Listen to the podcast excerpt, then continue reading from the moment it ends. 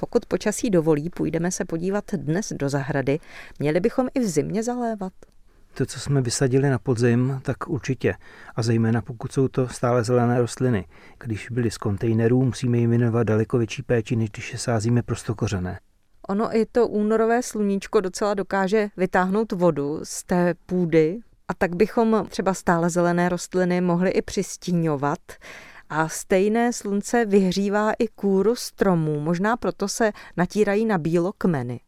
Kmeny se natírají ze dvou důvodů. Používá se na to historicky tradičně vápno.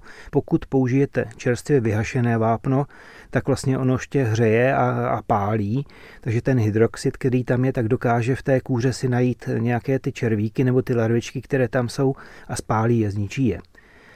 Daleko významnější je teda to, že vytváří bílou plochu, od které se odráží sluníčko a ty kmeny nezahřívá protože ten kmen, jak se vlastně mm, přes den ohřeje na 40 na 50 stupňů, a najednou sluníčko zaleze a třeba přijde mráz minus 10-15 stupňů.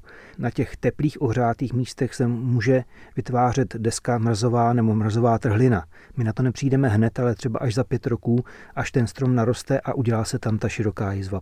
Co ještě v únoru v zahradě? Pokud je o ovoce, tak je to doba na roubování. A buď roubujeme venku, teda na stanovišti, anebo roubujeme doma, jak se říká, v ruce. To znamená, že si nakopeme venku podnože, přeneseme si je do pokoje, kde je do 20 stupňů, naroubujeme to, co potřebujeme, dáme to do sklepa a sázíme to ven třeba až v dubnu, v květnu. Podíváme se do toho sadu, do té zahrady, jestli ještě nemáme někde mumie na stromech, aby jsme je obrali a spálili.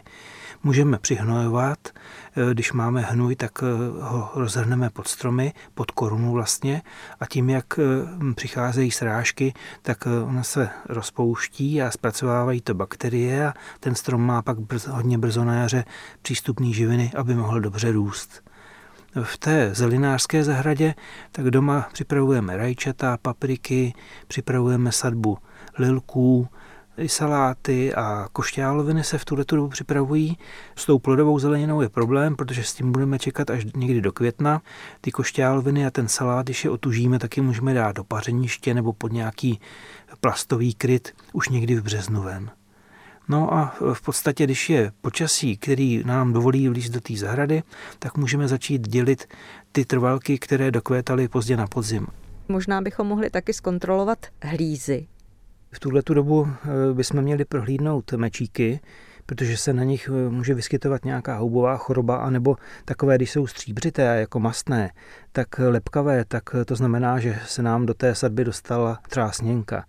Pořádně si umejte ruce mejdlem a nějakým přípravkem s lihem a nakupte si nový odrůdy, který za tu dobu, co jste pěstovali, tohle, co máte v zahradě, už pokročili určitě o mnoho dopředu a budou krásnější, než co jste tam měli.